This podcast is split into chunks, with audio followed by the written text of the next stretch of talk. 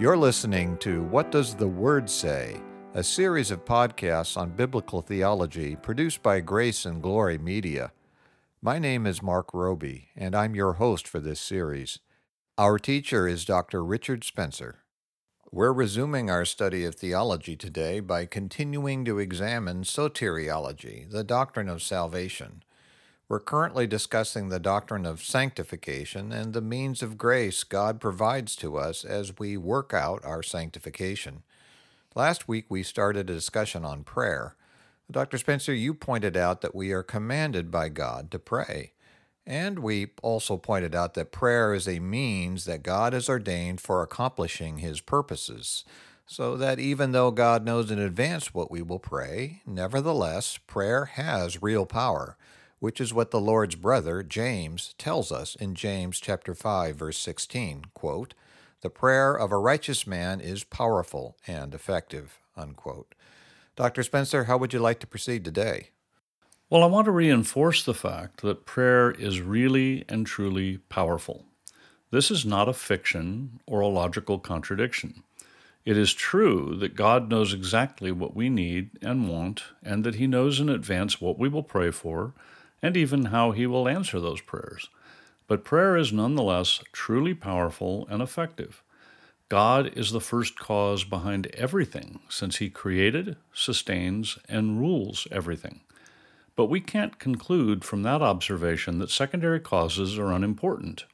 It is still true, for example, that the force of gravity is what holds us on the ground and what holds the earth in orbit around the sun, and so on.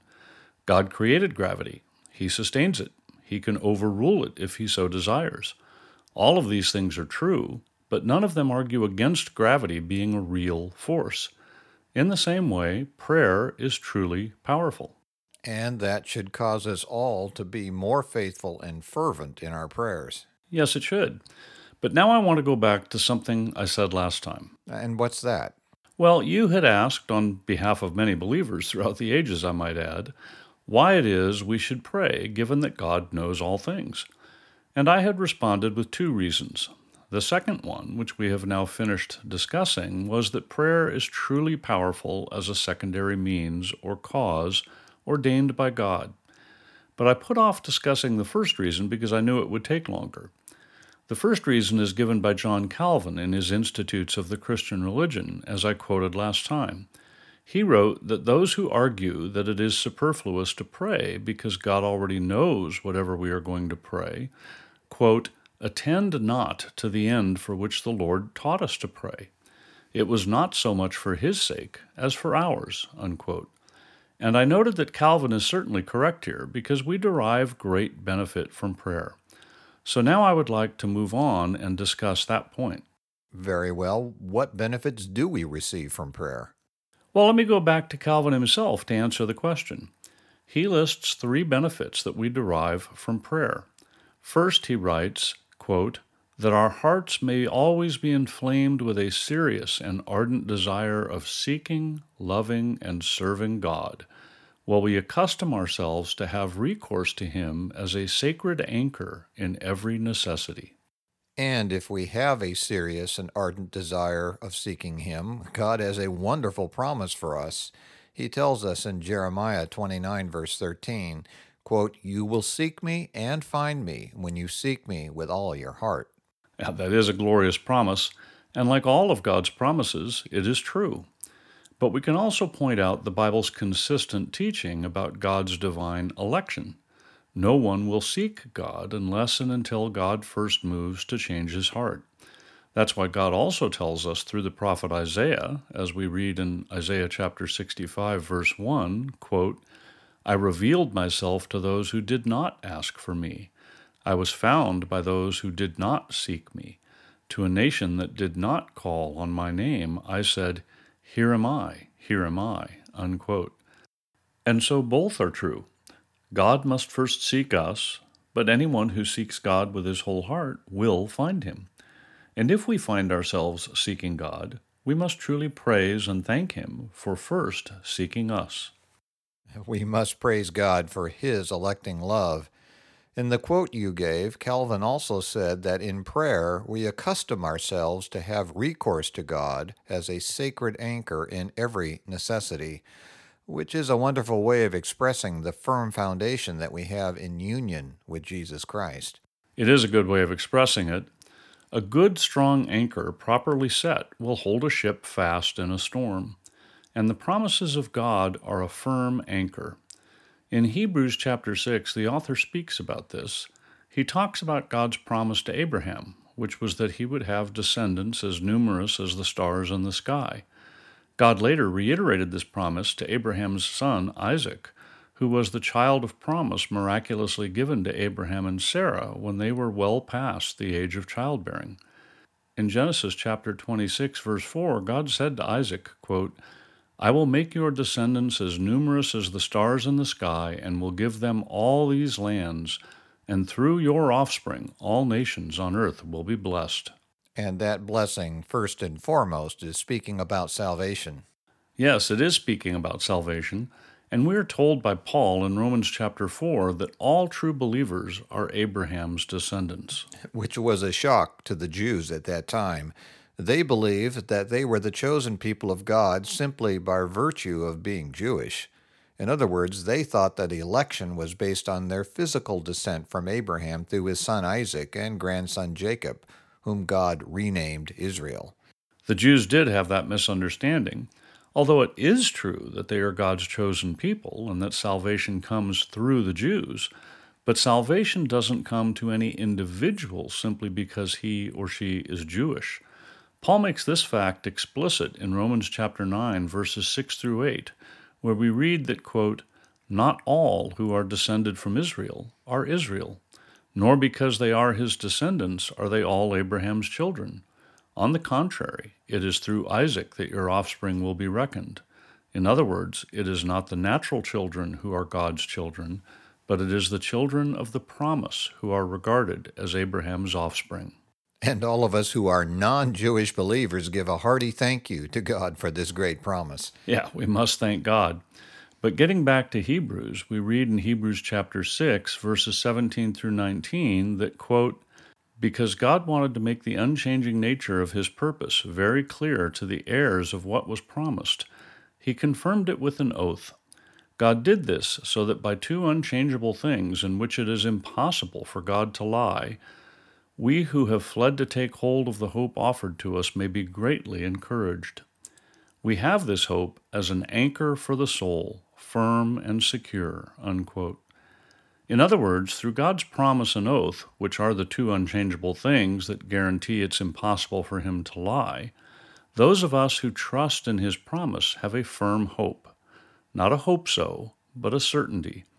And this certainty, based on God's unchangeable nature and promise, is an anchor for our soul.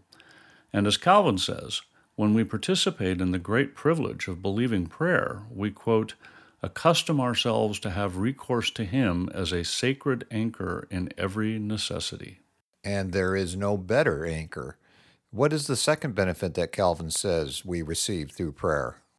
He wrote that the second benefit to prayer is that when we pray, quote, no desires, no longing whatever, of which we are ashamed to make him the witness, may enter our minds. Unquote. In other words, when we pray, we are made especially mindful of the fact that God is witness to our every thought, imagination, and desire, and that will, if we are born again, cause us to be all the more careful to cast out impure thoughts, imaginations, and desires. People usually hide in the dark when they're doing things they know they shouldn't do. So prayer is like God shining a light into the dark recesses of our minds. It exposes things we don't want exposed, so we throw them out. And if we are truly God's children and desire to please Him and to strive to be transformed into the image of Christ, we'll see that it is good for us to throw out thoughts and desires that don't please God. It most certainly is good for us. And the third benefit that Calvin says we derive from prayer is, quote, that we may be prepared to receive all God's benefits with true gratitude and thanksgiving, while our prayers remind us that they proceed from His hand. Being truly thankful for God's blessings is a great benefit, as well as the proper response of a creature who has received those blessings. This also makes me think of the old hymn When upon life's billows you are tempest tossed, when you are discouraged, thinking all is lost, count your many blessings, name them one by one, and it will surprise you what the Lord has done. Yeah, that's very true. If we honestly sit down and list all the blessings God has given to us, it will shame us for ever feeling as though we are put upon or treated unfairly. But before we finish with Calvin's three benefits derived from prayer, I want to point out that he says it is much in our interest to be constantly in prayer. In other words, he isn't just thinking about our praying once in a while. He is thinking about benefits that derive from a life of prayer. In other words, a life that is lived in constant awareness of our dependence on God and His gracious goodness in providing for us. And that would be a life well lived. Now, Calvin listed three great benefits that we receive from a life of prayer. Are there others you'd like to mention? In a sense, yes. Wayne Grudem lists three reasons that God wants us to pray. So, given the fact that we are to glorify God in all that we do, it's certainly beneficial for us to do what God wants us to do. Therefore, you could, I suppose, call these benefits of prayer as well. In any event, no matter what you call them, there are three good reasons to pray. All right. What are the three reasons that Grudem lists? First, he says that, quote, God wants us to pray because prayer expresses our trust in God and is a means whereby our trust in Him can increase. In fact, perhaps the primary emphasis of the Bible's teaching on prayer is that we are to pray with faith, which means trust or dependence on God. Unquote. Grudem points out that God's desire to have us trust in Him is analogous to a human father's desire for his children to trust in him. He cites Luke chapter 11 verse 13 where Christ said, quote, "If you then, though you are evil, know how to give good gifts to your children, how much more will your Father in heaven give the Holy Spirit to those who ask him?" And the Holy Spirit is a great gift indeed. Oh, he is, and the Holy Spirit helps us to pray. There are times in our lives where we may be very discouraged or distraught over some trouble, and we may not know how to pray properly. But we are told in Romans chapter 8 verses 26 and 27 that quote, "The Spirit helps us in our weakness. We do not know what we ought to pray for, but the Spirit himself intercedes for us with groans that words cannot express. And he who searches our hearts knows the mind of the Spirit." because the Spirit intercedes for the saints in accordance with God's will. That's a wonderful comfort. We may at times be reduced to mere groaning, but the Holy Spirit dwells in us and intercedes for us in accordance with God's will. What's the second reason Grudem says that God wants us to pray? He notes that, quote, God does not only want us to trust Him, He also wants us to love Him and pray. Prayer brings us into deeper fellowship with God and He loves us and delights in our fellowship with Him. Yeah, that fits perfectly with what we've been saying. We are to have a real relationship with God, and all good relationships include two way communication. So, even though God knows our needs and desires, we must spend time speaking with Him to maintain that relationship. Charles Hodge has a great quote I'd like to read about prayer and our relationship with God. He wrote that, quote, as religion, in the subjective sense of the word, is the state of mind induced by the due apprehension of the character of God and of our relation to Him as our Creator, Preserver, and Redeemer, so prayer is the expression, uttered or unuttered, of all the feelings and desires which that state of mind produces or excites. A prayerless man is of necessity and thoroughly irreligious. There can be no life without activity. As the body is dead when it ceases to act, so the soul that goes not forth in its activities towards God, that lives as though there were no God, is spiritually dead. Yeah, Hodge makes good sense. A man who doesn't pray is, in fact, a man without any meaningful religion. He has no relationship with God and is spiritually dead. What's the third reason Grudem gives for God wanting us to pray? He writes that, quote, God wants us to pray because in prayer, God allows us as creatures to be involved in activities that are eternally important. When we pray, the work of the kingdom is advanced. In this way, prayer gives us opportunity to be involved in a significant way in the work of the kingdom and thus gives expression to our greatness as creatures made in God's image. Yeah, that fits perfectly with what you said earlier about prayer being a secondary means or cause that God has ordained to use. And Grudem's point is good. We certainly do receive benefit from being allowed by God to participate in His good work. And the greatest work we should be praying for is that God would use us to save others.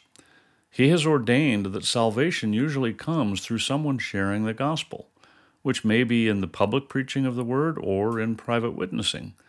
In Romans chapter 10 verses 13 and 14, we read that quote, "Everyone who calls on the name of the Lord will be saved. How then can they call on the one whom they have not believed in? And how can they believe in the one of whom they have not heard? And how can they hear without someone preaching to them?" Unquote.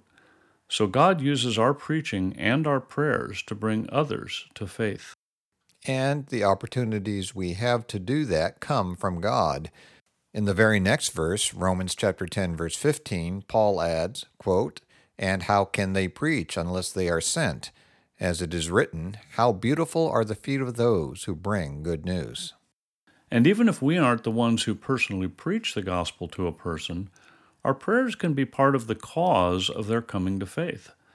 Paul commanded the believers in Thessalonica, as we're told in 2 Thessalonians chapter 3 verse 1, quote, Finally, brothers, pray for us that the message of the Lord may spread rapidly and be honored, just as it was with you. Unquote.